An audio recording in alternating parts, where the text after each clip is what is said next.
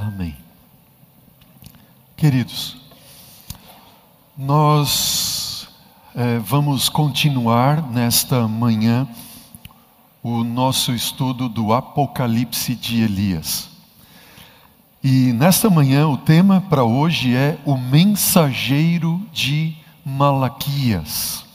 Semana passada, o tema que nós estudamos, no primeiro tema dessa série, foi o mensageiro do Apocalipse. Lembram?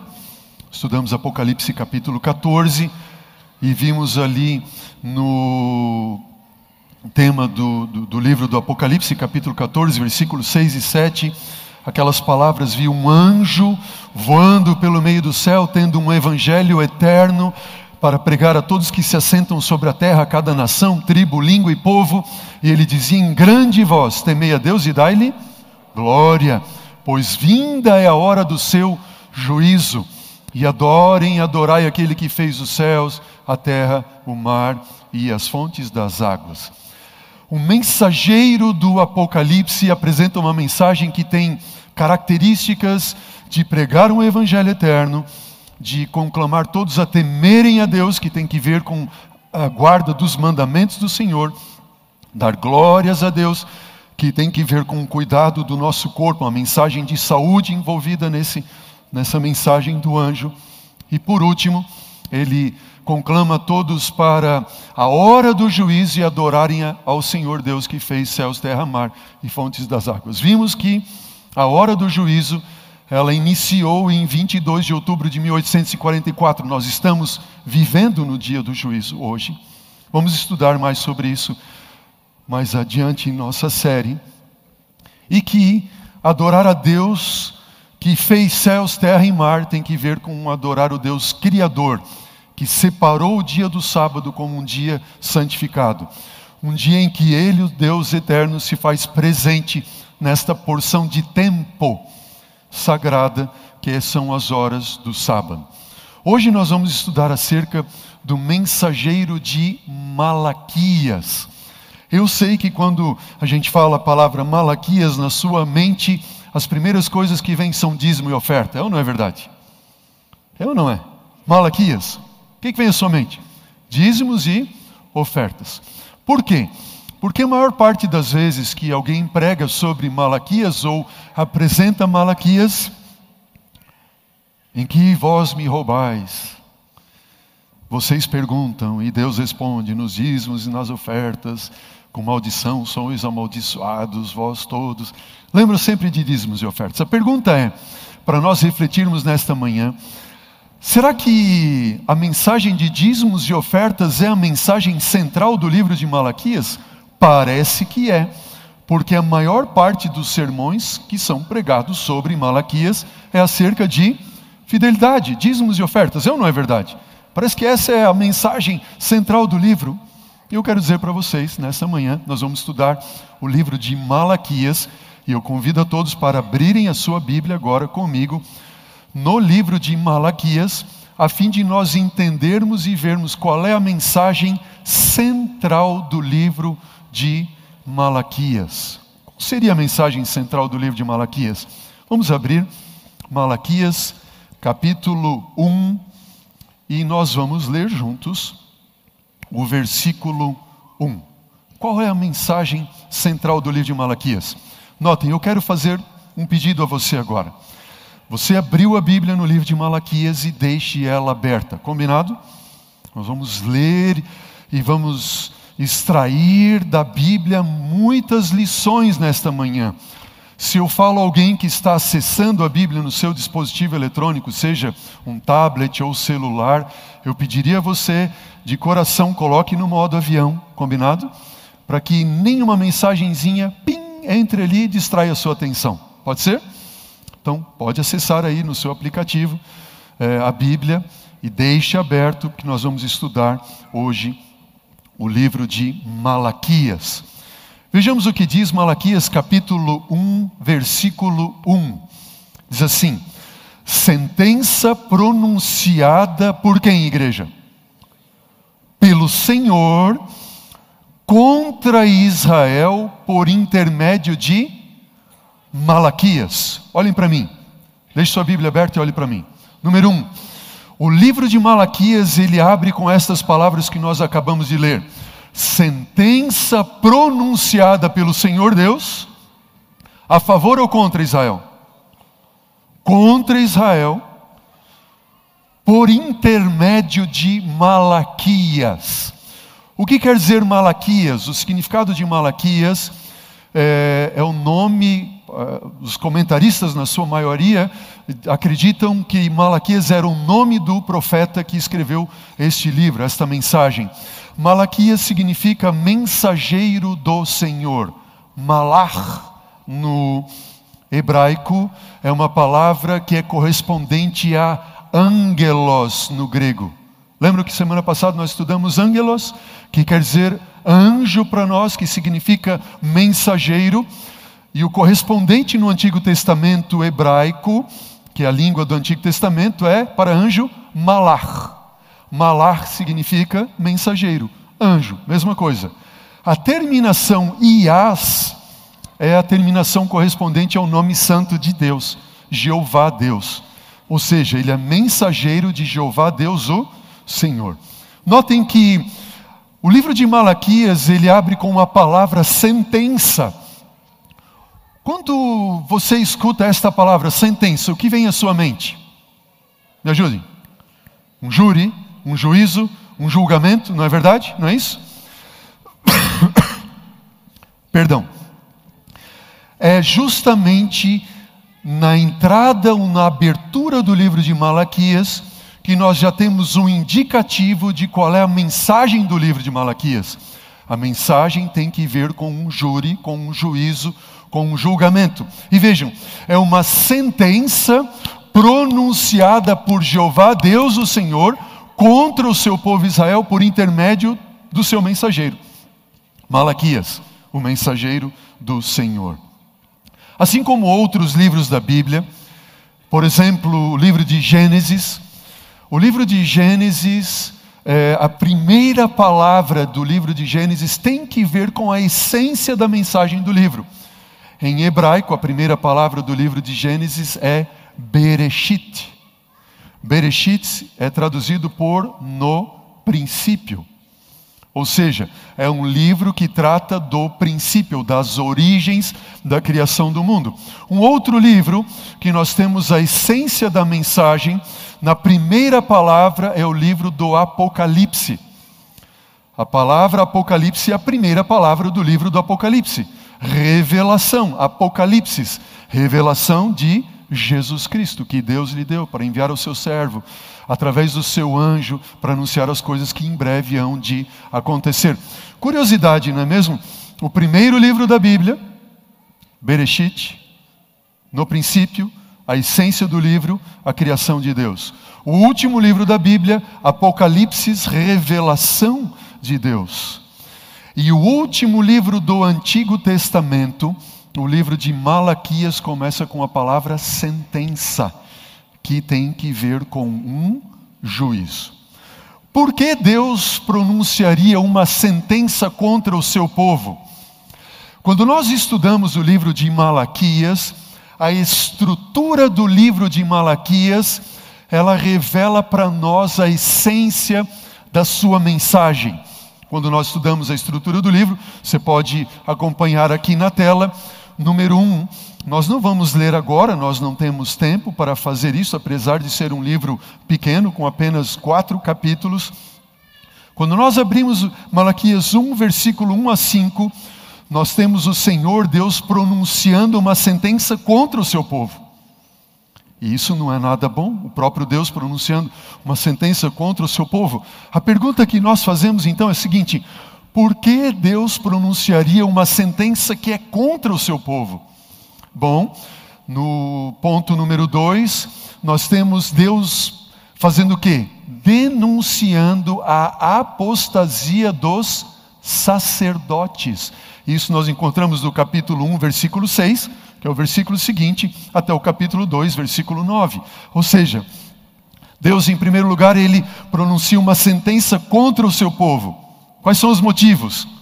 E o livro de Malaquias vai nos mostrando então. Ah, os sacerdotes, eles apostataram. Eles se desviaram dos caminhos de Deus. O que é que acontece quando os líderes do povo se desviam dos caminhos do Senhor? Diz para mim, igreja. O povo vai atrás, não é verdade? E é justamente isso que aparece no próximo ponto. Do capítulo 2, versículo 10, até o capítulo 2, versículo 16, é o próprio Deus denunciando a apostasia de quem? Do povo. Então vamos recapitular, recapitular a ideia. Primeiro, Deus pronuncia uma sentença contra o seu povo a sentença se dá por causa da apostasia dos sacerdotes e por consequência, ou por consequente, a apostasia de quem? Do povo. Por isso Deus está pronunciando uma sentença contra o povo. O próximo versículo, notem, nós estamos aqui no capítulo 2, versículo 16 de Malaquias, ok? O próximo versículo é aquele que eu tenho em meus estudos como sendo o versículo central do livro de Malaquias, que é Malaquias capítulo 2, versículo 17. E este é o versículo central do livro de Malaquias. Veja, olha o que diz lá, acompanhe comigo a leitura. Diz assim: Enfadais o Senhor com as vossas palavras, vocês têm cansado a Deus com as vossas palavras, e ainda dizeis: Em que temos cansado ou enfadado ao Senhor? E aí vem a resposta: Nisto que vocês o quê? que vocês pensam, vocês têm cansado a Deus. Sim, nisto que vocês pensam, no que vocês pensais. E o que é que o povo estava pensando? Qualquer que faz o mal passa por bom aos olhos do Senhor. É destes que o Senhor se agrada. Ou, onde está quem? O Deus do juízo. Olha para mim, igreja, vamos refletir aqui agora um pouco. Dá uma vontade de tossir às vezes. E a gente tem que segurar. Eu estou recuperando, graças a Deus, de uma forte gripe aí nas últimas, nas últimas duas semanas. E dizem os médicos que o último é a tosse. E eu estou sofrendo com isso, doutor Silvano. Então, de vez em quando eu vou tomar um golinho de água para a gente segurar aqui e lubrificar a garganta. Obrigado pela compreensão de vocês ali. Orem por mim ali para a gente conseguir ir bem aqui. Olhem só. Nós vimos então que, que Deus pronuncia uma sentença, motivos: apostasia dos sacerdotes, apostasia do povo. Qual foi o motivo que levou os sacerdotes e povo a se afastarem dos caminhos do Senhor? Capítulo 2, versículo 17 está revelando a nós. Eles estão dizendo: Perdão. Vocês têm cansado o Senhor com as suas palavras? Mas em que, que nós temos cansado a Deus? Ah, nisso que vocês pensam, vocês pensam, vocês pensam que qualquer um que faz o mal passa por bom aos olhos do Senhor. Deus se agrada desses que fazem o mal. É isso que vocês estão pensando. E por vocês pensarem isto, vem à mente de vocês a pergunta: onde está o Deus do juízo? Onde está o Deus do juízo? Por que o povo tinha esse pensamento? Qualquer um que faz o mal passa por bons olhos do Senhor. Ou onde está o Deus do juízo? Simples. Porque Deus chamou o povo de Israel para ser cabeça e não cauda. Não é assim que diz as Escrituras? Sim ou não? E agora vejam, o povo havia, não havia muito tempo, tinha voltado do cativeiro babilônico, onde eles haviam ficado lá por 70 anos. O profeta Jeremias havia profetizado que lá eles ficariam 70 anos, depois eles voltariam para Jerusalém e reconstruiriam o templo e a cidade, é ou não é verdade? E eles esperavam com isto o quê? Bom, retornando para Jerusalém, reconstruindo o templo e a cidade, então Israel irá dominar novamente no mundo antigo. Só que foi isso que aconteceu? Não foi isso que aconteceu as profecias que nós encontramos no livro de Daniel, período este em que eles estavam cativos em Babilônia, diziam o quê? Bom, Babilônia era representada em Daniel capítulo 2 como sendo a cabeça daquela estátua do sonho do rei Nabucodonosor. Lembram ali? E depois então viria um outro domínio, outro reinado representado por quem? pela Média e pela Pérsia, e depois pela Grécia, e depois por Roma imperial, e depois Roma cristã papal. Ou seja, Tudo isso já estava profetizado, no entanto, o povo não, não entendia. Porque agora eles que deveriam ser o povo de Deus, escolhido, dominando, estavam sendo dominados pelos medo-persas. E depois foram e seriam dominados, depois dos dias dos tempos de Malaquias, por, pela Grécia e depois por Roma e assim por diante. Eles estavam olhando dizendo assim: por quê? Deus não é um Deus justo juiz. Porque se Deus fosse um justo juiz, nós, como povo de Deus, iríamos prosperar e as nações pagãs, vizinhas, idólatras, com elas iria tudo de mal a pior. Estão entendendo? Veja na sua Bíblia, no capítulo 3, a repetição deste pensamento, no entanto, em outras palavras. Capítulo 3, versículo 13. Mesmo pensamento, repetido em outras palavras. Assim, versículo 13 do capítulo 3. As vossas palavras foram o quê? Duras para mim. Quem é que disse isso? Foi o próprio Senhor. Mas vós dizeis: Ó oh, Senhor, que temos falado contra ti. E Deus então diz: Vós dizeis que é inútil servir a Deus. Que nos aproveitou em termos cuidado de guardar os seus preceitos, andar de luto diante do Senhor, Deus dos exércitos? Ora, pois, versículo 15: Nós reputamos por felizes quem? Os soberbos, os orgulhosos, também os que cometem impiedade, eles prosperam. Sim, eles tentam o Senhor e o que é que acontece com eles? Não acontece nada. Vocês estão vendo o pensamento do povo de um lado. Vocês têm cansado a Deus com as vossas palavras. Que palavras são essas? Naquilo que vocês pensam, que faz aquele que faz o mal passa por bom os olhos do Senhor. Ele se agrada desses. Mas por quê? Ah, porque as palavras de vocês têm sido duras contra mim. O próprio Deus está dizendo vocês dizem que é inútil servir ao Senhor. É inútil, não vale nada. De que adiantou a nós andarmos de luta diante do Senhor, guardarmos os seus mandamentos? Felizes são os soberbos, os orgulhosos, eles tentam o Senhor, eles cometem impiedade, eles cometem pecado e eles escapam, não acontece nada com eles. Olha, por exemplo, as nações ao nosso redor, elas são pagãs, idólatras, elas não adoram o Senhor, não seguem os seus mandamentos, estão é, prosperando. De que adianta nós guardarmos os mandamentos de Deus e seguirmos ao Senhor? Deus está dizendo o que com isso? Estas são palavras que para mim são duras. Vocês têm perguntado: onde está o Deus do juízo? Ah, por quê? Porque se Deus fosse justo juiz, os pagãos iriam mal e nós iríamos bem.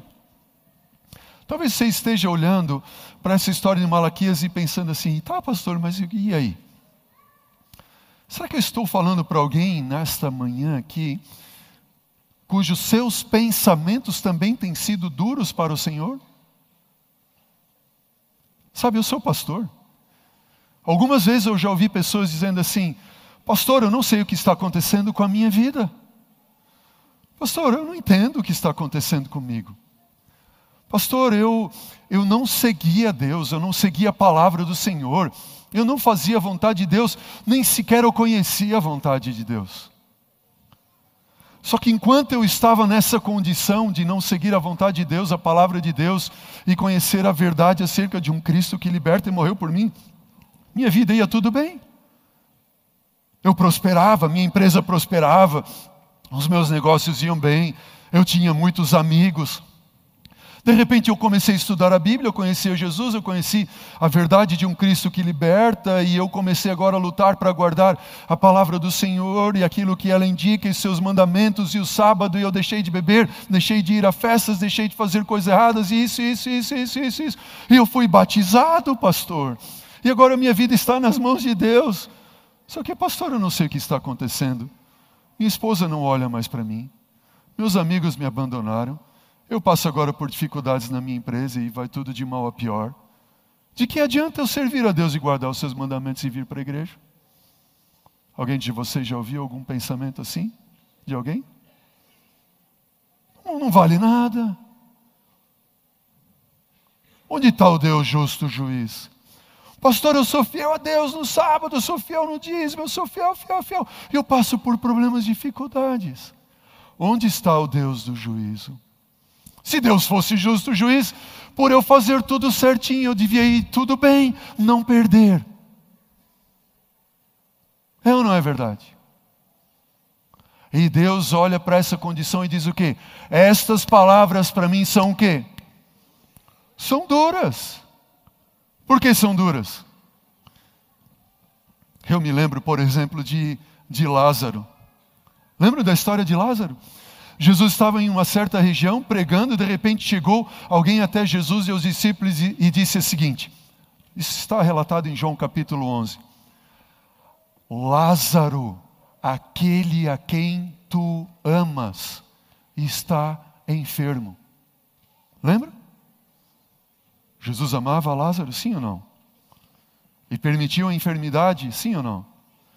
E essa enfermidade foi para até a morte, foi ou não foi? E quando Jesus chega lá, quatro dias depois que ele estava morto, se encontra com as irmãs Marta e Maria. E quando está ali com elas, ele olha para elas assim: oh, eu estou aqui. Elas assim: Ó oh, Senhor, nós sabemos que no último dia ele há de ressuscitar. Ele diz: Eu sou a ressurreição e a vida. Não, no último dia. E sem falar de Jó. Jó era um homem íntegro, reto, temente a Deus, se desviava do mal e ele passou por provas e dificuldades, sim ou não? Sim. Isso significa que aqueles que amam a Jesus e que Jesus os ama não vão participar, participar, participar ou, por, por provas e dificuldades? Não.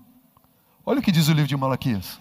Volte seus olhos, capítulo 3, 3, versículo 15. Olha o que diz lá. Diz assim: Ora, pois, nós reputamos por felizes, soberbos, sim, os que cometem impiedade, eles prosperam. Sim, eles tentam o Senhor, escapam, não acontece nada com eles. Então os que temiam ao Senhor, então quem? Os que temiam ao Senhor. Olha para mim, igreja. Olha para mim.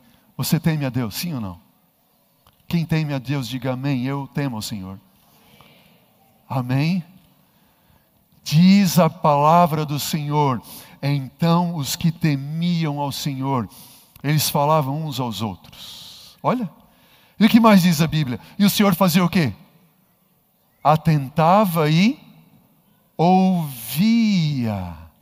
E havia um memorial escrito diante dele para os que temem ao Senhor e para os que se lembram do seu nome. Versículo 17. Eles, eles quem? Os que temem ao Senhor, aqueles que clamam ao Senhor. Ah, diz o Senhor: eles serão para mim particular tesouro naquele dia. Eles vão ser para mim particular tesouro quando, igreja? Naquele dia. Que dia é este? Ah, é um dia que eu preparei, diz o Senhor dos exércitos. E naquele dia que eu preparei, diz o Senhor dos exércitos, eu vou poupá-los como um homem poupa o filho que o serve. O que, que você diz? Amém. Amém. Sabe o que o livro de Malaquias está dizendo? Ele está dizendo o seguinte: a última palavra será de Deus. Você teme ao Senhor, você tem buscado ao Senhor, você orou nesta manhã, você se ajoelhou e clamou de Senhor, eu não aguento mais, ajuda-me. Senhor é minha filha, Senhor é meu irmão, Senhor é meu pai, Senhor é minha vida. Deus atenta e ouve o clamor do justo e dos seus filhos. Ele ouviu a tua oração. Ele ouviu e ouve o teu clamor. Ele sabe tudo o que passa no teu coração. E eu te pergunto: quem é o Deus de Malaquias? Diz ele é o meu Deus. Quem é o Deus de Malaquias? Ele é o Deus que atenta e ouve o clamor daqueles que buscam e temem ao Senhor. Amém? Ele é o teu Deus. Louvado seja o Senhor. E diz o Senhor, ha, diz que Ele tem um dia preparado. Ah, Ele tem um dia, naquele dia, eles vão ser para mim tesouro particular. Meu tesouro particular. E olha o que diz versículo 18, capítulo 3 de Malaquias. Então vereis outra vez o que? A diferença entre quem? Entre o justo e o? Entre aquele que teme ao Senhor e aquele que não o? Que não teme, o que serve a Deus e o que não serve. Qual é mesmo a frase central do livro de Malaquias? Vamos ver? A frase central do livro de Malaquias é esta aqui, ó. Onde está o Deus do juízo? Senhor, Nós temos reputado por felizes os soberbos, os que cometem impiedade, eles tentam o Senhor, eles escapam, não acontece nada com eles. E que adiantou nós andarmos de luto diante do Senhor, guardarmos os seus mandamentos, suas leis, seus preceitos? Não adianta nada. Deus diz assim: não, não, não. Eu atento e ouço o clamor do, daqueles que temem o meu nome, dos que me amam. E eu tenho um dia preparado e neste dia que eu tenho preparado, naquele dia eu vou fazer diferença entre justo e o perverso. Eu vou fazer diferença entre aqueles que me amam e guardam os meus mandamentos e me servem, e daqueles que não me amam e não guardam os meus mandamentos e não me servem. Eu tenho um dia preparado. Onde está o Deus do juízo? Ah, Deus tem um dia preparado. E olha que interessante.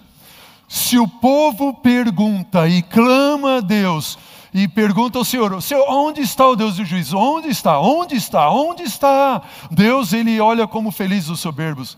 Eu pergunto para você: Deus responderia sim ou não? Onde está o Deus do juízo? De Deus não se zomba, não se brinca com Deus. Deus é Deus. E quando o povo pergunta onde está Deus, Deus assim: ah, vocês querem saber onde está o Deus do juízo? Eu vou responder para vocês. E a resposta está em Malaquias capítulo 3, versículo 1. Veja comigo ali, os seus olhos à Bíblia. Malaquias 3, versículo 1. Lembre que o versículo anterior é a pergunta, certo? Onde está o Deus do juízo, ok? 2,17. Olha a resposta de Deus, quando o povo pergunta: Onde está o Deus do juízo? Resposta do Senhor: Eis que eu envio quem? Quem é o meu mensageiro? Malaquias. Vocês estão vendo o trocadilho de palavras? Palavras do Senhor, sentença do Senhor contra Israel, meu povo, por intermédio de do meu mensageiro, Malaquias. Agora, capítulo 3, versículo 16: Eis que eu envio quem? O meu mensageiro. E ele, o meu mensageiro, preparará o caminho diante de mim. De repente virá o seu templo o Senhor, a quem vós buscais. Ele é o anjo da aliança, a quem vós desejais. Eis que ele vem quem é que disse isso? Senhor dos Exércitos. Olha para mim, igreja. Onde está o Deus do juízo? Pergunta central do livro de Malaquias. Resposta do Senhor: Eis que eu enviarei o meu mensageiro. E então ele preparará o caminho da vinda do Senhor para onde, igreja? Para o seu templo. Sim, eis que ele vem ao seu templo, o Senhor, ele é o anjo da aliança, aquele a quem vós buscais, aquele que vocês desejam, eis que ele vem, diz o Senhor dos Exércitos. Eu pergunto, o mensageiro do Senhor vai preparando o caminho do Senhor para que ele venha ao seu templo. O anjo da aliança, aquele a quem o povo busca, deseja e anseia, ele vem para o templo para fazer o que o anjo da aliança, o Senhor? Vem para fazer o quê? Juízo. Onde está o Deus do juízo? Não é esta a pergunta? Me ajuda lá, Sebastião. Aí, agora sim. O Senhor, o anjo da aliança, ele vem ao seu templo para fazer o quê? Juízo. A pergunta não é onde está o Deus do juízo? Deus está dizendo: Eu vou mandar o meu mensageiro, ele vai preparar o caminho diante de mim, e eu vou vir ao meu templo para fazer o quê? Juízo. Você quer ver a descrição desse juízo nos versículos seguintes? Acompanhe comigo ali. Capítulo 3, versículo 2. Olha o que diz lá. Mas quem poderá suportar o dia da sua vinda, pois? E quem poderá subsistir quando ele aparecer? Porque ele é como fogo de orives e como a potassa dos lavandeiros assentar-se-á como derretedor e purificador de prata, purificará os filhos de Levi e os refinará como ouro e como a prata, e eles trarão ao Senhor justas ofertas. Então, a oferta de Judá e de Jerusalém será agradável ao Senhor, como nos dias antigos, como nos primeiros anos. Versículo 5: Chegar-me-ei a vós outros para fazer o quê? Juízo e serei testemunha veloz contra feiticeiros, contra adúlteros, contra os que juram falsamente, contra os que defraudam o salário do jornaleiro e oprimem a viúva e o órfão e o direito do estrangeiro, e não me temem. Quem disse isso? O Senhor dos Exércitos. Olha a descrição desse juízo. Número um, Diz o quê? Diz que o Senhor vem ao seu templo. Ele vem para fazer o quê? Juízo. Quem pode suportar diante da, da, do Senhor, da sua vinda, porque ele é como fogo do orives, como a potassa dos lavandeiros. Notem, diz a Bíblia que o Senhor irá se assentar e ele vai purificar a prata e o ouro. Dois pontos. Número um, quando você ler na Bíblia Deus assentado, ou Senhor Deus assentado, significa que Deus, o Senhor, está fazendo um juízo investigativo. Pegaram a ideia? Então diz para mim, igreja, quando aparece a figura de Deus assentado na Bíblia, Deus está fazendo o quê? Juízo investigativo. Diz que ele se assenta para purificar. Esta palavra purificar, purificação, é uma palavra que aparece em Daniel capítulo 8, versículo 14. Lembra o que diz lá? Diz assim: até duas mil e trezentas tardes e manhãs, e o santuário seria o quê? Purificado. A purificação do santuário que acontecia uma vez por ano, que era o décimo dia do sétimo mês do calendário judaico, era este o dia do juízo. Vocês estão vendo a, a, a indicação? Deus se assenta, então ele vai purificar, vai fazer um juízo. Que tipo de juízo? Investigativo.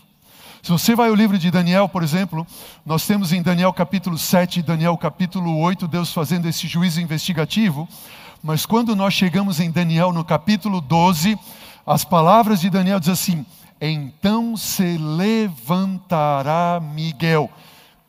Quem é Miguel? Miguel significa quem é como Deus, é o próprio Deus. Ele vai fazer o que? Ele vai se levantar. E quando Deus está sentado, ele está fazendo que tipo de juízo, igreja? E quando ele se levanta, que tipo de juízo ele está fazendo agora? Executivo. Pegaram a ideia? Olha outras referências a este juízo. Deus se assenta, Deus ele então purifica, juízo investigativo, diz: Eu vou chegar a vocês como, como um juiz. Olha o capítulo 3, que tem a mesma repetição de pensamento. Versículo é, 16, assim. Capítulo 3, versículo 16. Então os que temiam o Senhor falavam uns aos outros e o Senhor atentava e ouvia. E o que, é que havia diante de Deus? Um livro memorial e havia um memorial escrito diante deles para os que temem ao Senhor e para os que se lembram do seu nome. E Deus diz então: a eles vão ser para mim um particular tesouro. Estão vendo? Deus se assenta, ele ouve o clamor do seu povo, está fazendo um juízo investigativo, abre-se os livros para que sejam revistas as vidas daqueles que temem ao Senhor. Estão vendo o juízo investigativo? Depois do juízo investigativo, o que, que acontece, igreja? Que tipo de juízo? Executivo. E o juízo executivo de Malaquias é quando diz: Ah, eu tenho um dia preparado, e nesse dia que eu tenho preparado, eu vou fazer o que? Diferença entre o justo e o perverso, quem teme e quem não teme.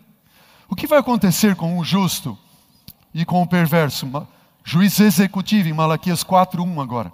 Volte os seus olhos à Bíblia. Diz assim: Pois eis que vem o dia e arde como fornalha, todos os soberbos, todos os cometem perversidade, eles vão ser como restolho. O dia que vem os abrasará, diz o Senhor dos Exércitos, de sorte que não lhes deixará nem raiz e nem ramo. Mas, para vós outros que temeis o meu nome, nascerá o sol da justiça, trazendo salvação nas suas asas, e saireis e saltareis como bezerros soltos da estrebaria Pisareis os perversos, porque se farão cinzas debaixo da planta dos vossos pés, naquele dia que eu preparei. Quem é que disse isso? Vocês estão vendo aqui a descrição de juízo executivo? Primeiro investigativo e depois executivo, da execução, os justos e o que vai acontecer com eles. Ah, para eles vai nascer o sol da justiça, trazendo salvação. Quem é o sol da justiça? É Jesus. Mas para os ímpios, eles vão se desfazer como cinzas, eles vão queimar, porque vai descer o fogo do céu e eles vão se desfazer eternamente. O que, que eu tenho aqui? Um juízo executivo. A semelhança de que nós encontramos em Mateus capítulo 25, quando Deus ele faz o quê? Diz assim: Vinde benditos de meu Pai, entrai de posto do reino que você está preparado desde a fundação do mundo. Mateus 25 está fazendo a diferença, Jesus está dizendo que naquele dia eu vou fazer a diferença entre os cabritos e as ovelhas. As ovelhas eu vou dizer: venham, benditos de meu Pai, entrem de posto do reino do Senhor. Mas aos cabritos eles vão ser lançados no lago que arde com fogo e enxofre, preparado para o diabo e seus anjos. Estão vendo? Descrição? Eu quero convidar você agora para ir comigo ao livro de Daniel, no capítulo 7. Estamos fazendo aqui um grande estudo do livro de Malaquias, grande estudo da Bíblia. E vamos agora em Daniel capítulo 7. Lembro vocês que esses dois temas, sábado passado e sábado, são temas introdutórios para todo o desenvolvimento do Apocalipse de Elias nas próximas quatro semanas. Vejam Daniel capítulo 7. Acompanhe comigo, versículo, versículo 1. Daniel 7, 1. Diz assim.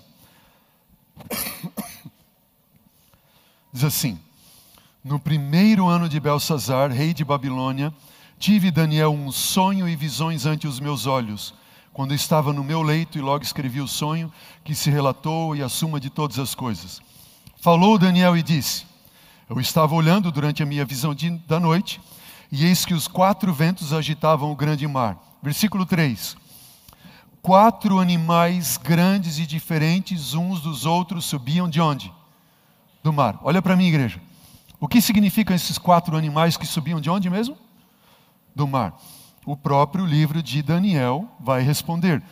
Volte os teus olhos agora a Daniel capítulo 7, versículo 17. Olha o que diz lá. Diz assim: Estes grandes animais que Daniel viu, que são quatro, eles são quatro o quê? Reis que se levantarão da terra. Quatro animais significam quatro reis ou quatro reinos que se levantarão da terra. Vamos voltar agora para Daniel capítulo 7, versículo 4. Vejam o primeiro animal. Diz assim: o primeiro animal era semelhante ao que, igreja? Ele era como um leão, tinha asas de águia. Enquanto eu olhava, lhe foram arrancadas as asas, e foi levantado da terra e posto em dois pés, como homem, e foi-lhe dado mente de homem. Versículo 5: Continuei olhando, e eis aqui o segundo animal, e ele era semelhante ao que, igreja? Ele era semelhante a um urso, o qual se levantou sobre um de seus lados, na boca, entre os dentes trazia três costelas, e lhe diziam: Levanta-te e devora muita carne. Versículo 6. Depois disto, continuei olhando, eis um outro animal, e ele era semelhante ao que, igreja? um leopardo, e ele tinha nas costas quatro asas como de águia, e tinha também de ave, e tinha também quatro cabeças, e foi-lhe dado domínio. Versículo 7. Depois disto, eu continuava olhando nas minhas visões de noite, e eis aqui o quarto animal. E ele era semelhante ao que, igreja? É bem isso mesmo, não era semelhante a nada. Ou não é verdade? Diz que ele era terrível, espantoso. Quais são as implicações disso? Número um, diz que o primeiro animal era semelhante a um leão. Número dois, o segundo era semelhante a um urso. O terceiro era semelhante ao que? A um leopardo. Isso significa que cada um dos animais que representam um rei ou um reino, eles tinham semelhanças entre si, é ou não é verdade? O primeiro, o segundo o terceiro tinham semelhanças entre si. Mas o quarto animal, que é um quarto reino que se levantaria sobre a terra, ele não tem semelhança alguma com os animais que, ou os reinos que antecederam ele. Ele é diferente de todos os outros. Vamos estudar mais sobre isso adiante. Volte os teus olhos comigo novamente, Daniel 7,7. Eu continuo olhando nas minhas visões, eis o quarto animal, e ele era terrível, espantoso, sobre modo forte, o qual tinha grandes dentes de ferro, e ele devorava e fazia em pedaços e pisava aos pés o que sobejava, e ele era diferente de todos os animais que apareceram antes dele, e ele tinha dez chifres, e estando eu a observar, eis que entre eles subiu um chifre pequeno, diante do qual três dos primeiros foram arrancados, e eis que neste chifre havia olhos como de homem e uma boca que falava com insolência. Qual é o versículo que nós paramos, igreja? Oito. Grave isso. Nós paramos em qual versículo? Versículo 8. O que é que nós temos até o versículo 8? Veja, nós temos quatro animais, certo? Cada um representando um reino. Nós temos o primeiro animal leão, urso, leopardo, terrível, espantoso, e um chifre pequeno que, que aparece. E na sequência nós temos uma descrição. Veja, nós temos uma descrição de um juízo em Malaquias, certo? Qual é a descrição de juiz em Malaquias? O Senhor se assenta, o Senhor purifica o seu povo, o Senhor atenta o clamor do seu povo, e o Senhor abre um livro memorial, e o Senhor vem para fazer um juízo investigativo. Olha o paralelo que nós encontramos com Daniel 7. Nós temos em Daniel 7, como nós acabamos de ler, primeiro aparece um leão, um urso, depois um leopardo, um animal terrível, espantoso e um chifre pequeno. Cada um desses animais representam nações e nós temos também a atuação, o período de atuação dessas nações. Vejam, o leão representa Babilônia, e ali você tem a atuação de Babilônia, 605 antes de Cristo até 539 antes de Cristo. Depois você tem a Média e a Pérsia, depois você tem a Grécia.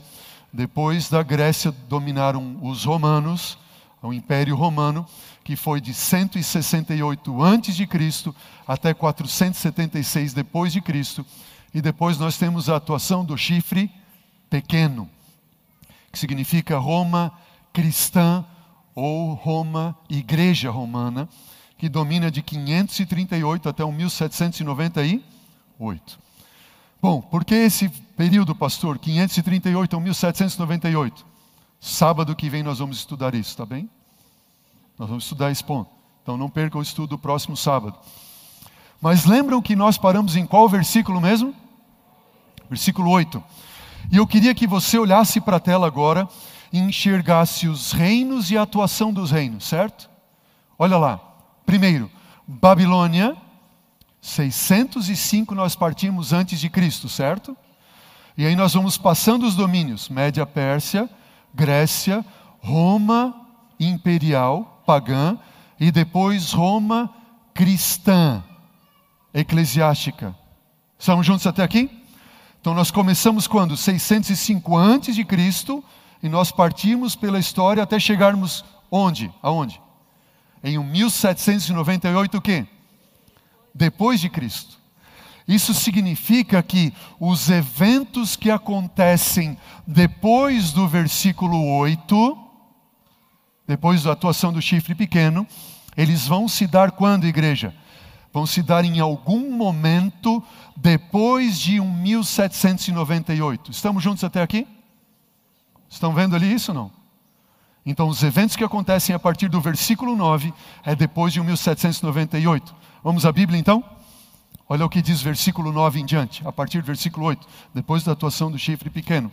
Diz assim: Continuei olhando até que foram postos o que, igreja? Tronos. E o ancião de dias, que é a figura do próprio Deus, o que foi que ele fez? Opa, ele se assentou. E o que, que acontece lá em Malaquias capítulo 3 que nós vimos? Deus vem para o seu templo fazer o que? Um juízo e o Senhor Deus faz o que? Ele se assenta, não é verdade? Sua veste era branca como a neve e os seus cabelos da cabeça como pura lã e o seu trono eram chamas de fogo e havia rodas no seu trono que eram como um fogo ardente. Notem, o trono de Deus tem o que, igreja? Rodas. Significa que é um trono que faz o quê? É um trono móvel. Versículo 10. Daniel 7, 10. Um rio de fogo manava e saía diante dele. Milhares de milhares o serviam e miríades de miríades estavam diante dele. O que foi que aconteceu na sequência, igreja? Assentou-se um tribunal e abriram-se o quê? Livros.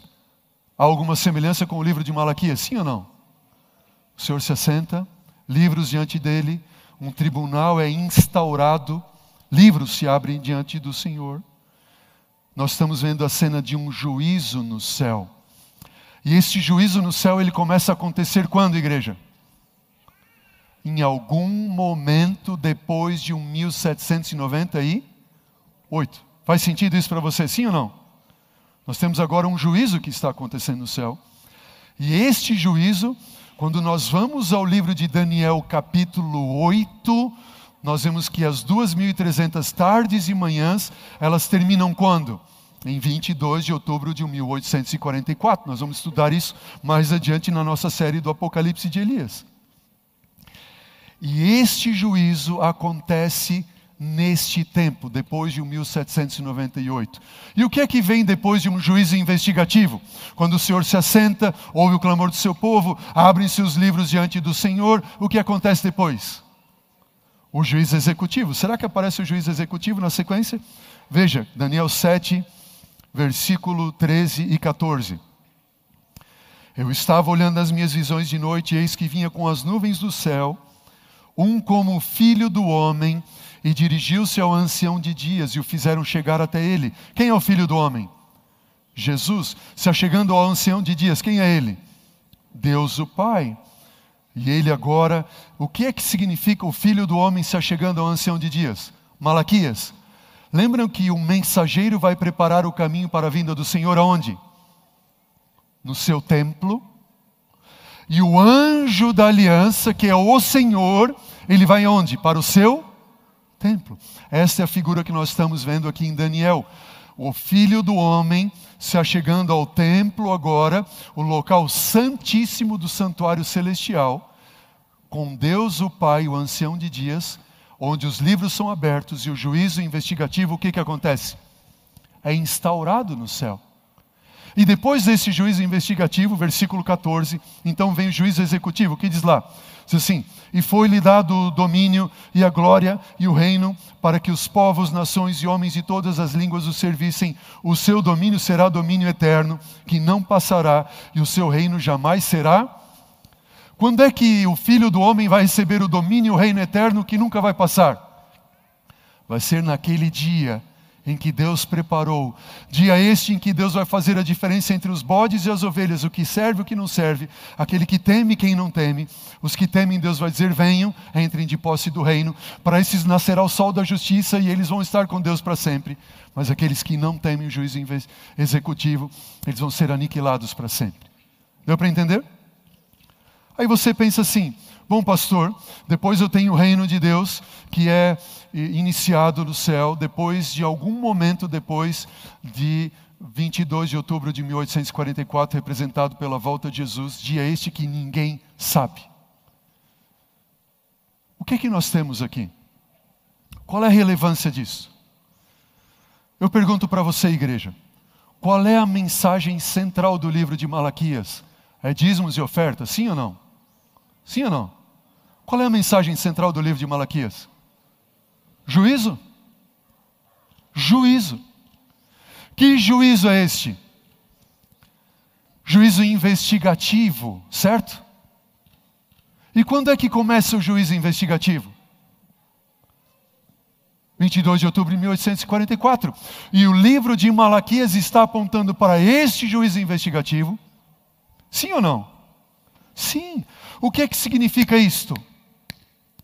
Isso significa que a mensagem do livro de Malaquias nunca foi tão relevante para a história do povo de Deus quanto é para hoje, porque ela foi escrita contendo o seu ápice para aqueles que vivem no tempo do juízo investigativo. Quem são esses? Somos nós. Deus deu a mensagem de Malaquias para o povo de Israel nos dias de Malaquias? Sim. Para os outros povos do Senhor que durante todas as eras? Sim mas Malaquias está apontando para o dia do juízo investigativo. Um dia em que Jesus entraria no templo do Senhor diante do ancião de dias e faria esse juízo, 22 de outubro de 1844. Olha o que diz o livro Grande Conflito, página 426. Vamos sair da Bíblia agora e vamos ver se o espírito de profecia confirma esse estudo que nós acabamos de fazer. Diz o espírito da profecia: Grande conflito, página 426. A vinda de Cristo ao lugar santíssimo, como nosso sumo sacerdote, para a purificação do santuário, a que se faz referência onde? Qual é a purificação do santuário? Dia do juízo. que mais? A vinda do Filho do Homem ao ancião de dias, conforme se, apresa, eh, se acha apresentado onde? em Daniel 7,13. E olha como é que o espírito de profecia conclui. E a vinda do Senhor aonde? Ao seu templo, predita por quem? Por Malaquias, são descrições do que, igreja? Do mesmo evento. Uau! Você já tinha visto isso? Não? A mensagem de Malaquias é central, é a mensagem de juízo. E esta mensagem é para o povo de Deus no tempo do juízo. É para nós. Amém? É para nós. Só que Deus disse assim: Eu não vou iniciar o juízo sem antes enviar quem? O meu mensageiro. Ah, o juízo ele é precedido pelo envio do mensageiro do Senhor. E quem é esse mensageiro do Senhor? A Bíblia diz. Malaquias 3:1. É isso que eu envio quem? O meu mensageiro. E olha o que diz Malaquias capítulo 4, versículo 5. Volte para a sua Bíblia em Malaquias 4, 5. Diz assim: Eis que eu vos enviarei quem, igreja? O profeta Elias. Quando? Antes que venha o quê? O grande e terrível dia do. Qual é o grande e terrível dia do Senhor? Sabe, curioso que nós temos aqui, outra curiosidade, é que esta palavra terrível, do original hebraico, ela tem um, um significado um tanto quanto paradoxal. O que significa isso? Notem, você pode pegar a palavra terrível do hebraico e ela pode ser traduzida por temível e glorioso, ou terrível e maravilhoso. Entenderam ali? terrível e glorioso, temível e maravilhoso. Eu vou enviar quem? O profeta Elias, antes do grande e terrível dia do Senhor, ou temível. Para quem vai ser dia temível ou terrível? Para aqueles que não temem o Senhor. Eles vão se desfazer como cinzas. Mas para, ah, eu vou enviar o meu mensageiro, o profeta Elias, antes que venha o quê? O grande e glorioso, maravilhoso dia do Senhor. Para quem vai ser um dia glorioso, maravilhoso? Para aqueles que temem ao Senhor. Para aqueles que clamam ao Deus e Deus faz o quê? Atenta e ouve. Eles vão ser para o Senhor particular tesouro naquele dia. Eles são aqueles a quem Deus dirá assim: Venham benditos de meu Pai, entrem de posse do reino que vos está preparado desde a fundação do mundo. Amém? Deus vai enviar quem? O profeta Elias.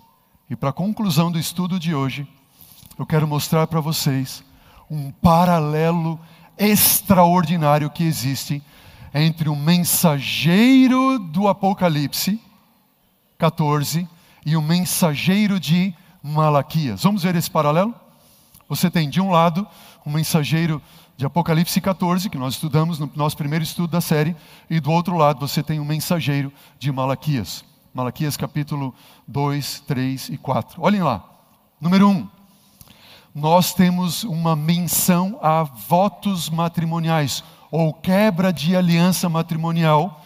Nós temos isso em Apocalipse 14, versículo 4, dos adúlteros, e nós temos isso em Malaquias 2, versículo 11, que adulteraram contra o Senhor. Nós temos um envio de um mensageiro. Apocalipse capítulo 14, eu vi um anjo voando pelo meio do céu e nós temos o envio do mensageiro, Malaquias 3.1. Eis que eu envio quem? O meu mensageiro.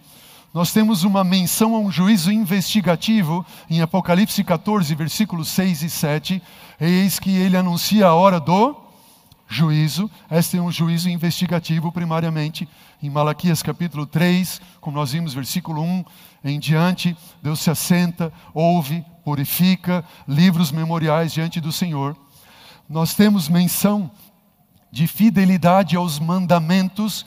Em Apocalipse capítulo 14, versículo 12, aqui está a perseverança dos santos, aqueles que guardam os mandamentos de Deus, e tem o testemunho de Jesus. Em Malaquias capítulo 4, versículo 4, diz o quê? Lembrai-vos da lei de Moisés, meu servo, a qual lhe prescrevi em Horeb, a saber, estatutos e juízos nós temos menção de salvação em Apocalipse, capítulo 14, versículo 14 a 16, fala do filho do homem vindo nas nuvens do céu com uma foice afiada para ceifar a terra e levar para o céu aqueles que serão colhidos na grande colheita de salvação eterna. Em Malaquias capítulo 4, versículo 2, diz: Ah, esses para esses vai nascer o sol da justiça, trazendo salvação nas suas asas. Sexto paralelo, nós temos um juízo executivo em Apocalipse capítulo 14, que é o lagar da ira, da cólera de Deus que será pisado e o fogo destruirá aqueles que não temem ao Senhor. E em Malaquias capítulo 4, o paralelo do juízo executivo que vai descer o fogo do céu e consumir aqueles que não temeram a Deus. E o último paralelo, que é uma menção à criação e adoração ao Deus Criador Adorem aquele que fez céus, terra, mar, Apocalipse. Em Malaquias 2 fala: Nós por, por acaso não temos um Deus que nos criou? O que, que nós estamos vendo aqui, igreja? Nós temos a conclusão do estudo de hoje que o mensageiro de Malaquias, ele é o mesmo mensageiro de do Apocalipse. Lembra que eu mencionei para vocês semana passada que o mensageiro de Apocalipse tinha um nome? Qual é o nome dele? Elias. Ele é o mensageiro de Malaquias. É o mesmo mensageiro. São os mesmos paralelos, é a mesma mensagem. E significa que a mensagem do livro de Malaquias é a mensagem profética para os tempos em que nós estamos vivendo hoje. Este mensageiro é o profeta Elias. E nós vamos levantar duas perguntas agora. E essas duas perguntas serão respondidas nos próximos estudos da nossa série. Primeira pergunta: por que Elias? Por que não Obadias? Por que não Jeremias? Por que não Isaías? Por que não outro profeta bíblico? Por que Elias? E por que um profeta? Poderia ter sido eh, Daniel, poderia ter sido Abraão, uma outra figura proeminente bíblica que não fosse um profeta? Eu não é verdade.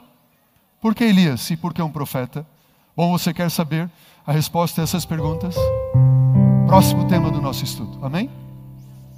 Próximo tema do nosso estudo. Hoje você precisa gravar o seguinte: qual é a mensagem central do livro de Malaquias? Diz para minha igreja: juízo. Que tipo de juízo? E executivo, amém?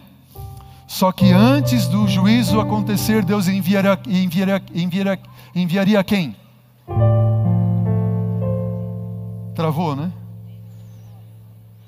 Antes do juízo, Deus enviaria a quem, igreja?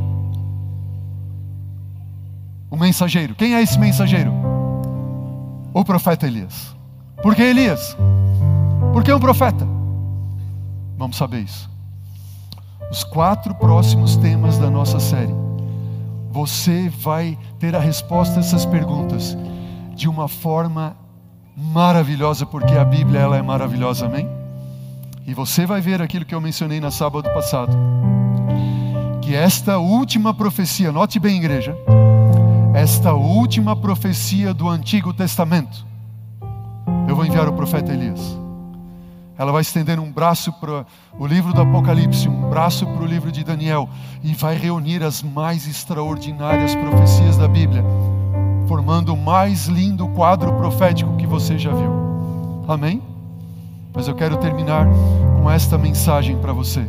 Sebastião, põe lá na tela. Nunca se esqueça disso. A mensagem de Malaquias é qual? O Senhor atenta e ouve o clamor de quem? Quem é povo de Deus aqui? Levante a mão. Amém? Você faz parte do povo de Deus, amém?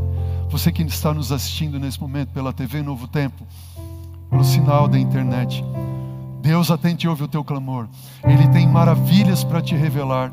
Ele vai tocar no teu coração através do estudo profético de, desta última profecia do livro de Malaquias, desta última profecia do Antigo Testamento. E você vai ser liberto por esta verdade que salva. Deus tem você como um particular tesouro. Amém? Aqueles que temem e se lembram do seu nome. Nós vamos estar com o Senhor para sempre. Amém? E esta profecia vai ser um colírio em nossos olhos para abrir os olhos, enxergarmos o plano de Deus para o futuro profético deste mundo. Em nome de Jesus. Amém. Vamos orar?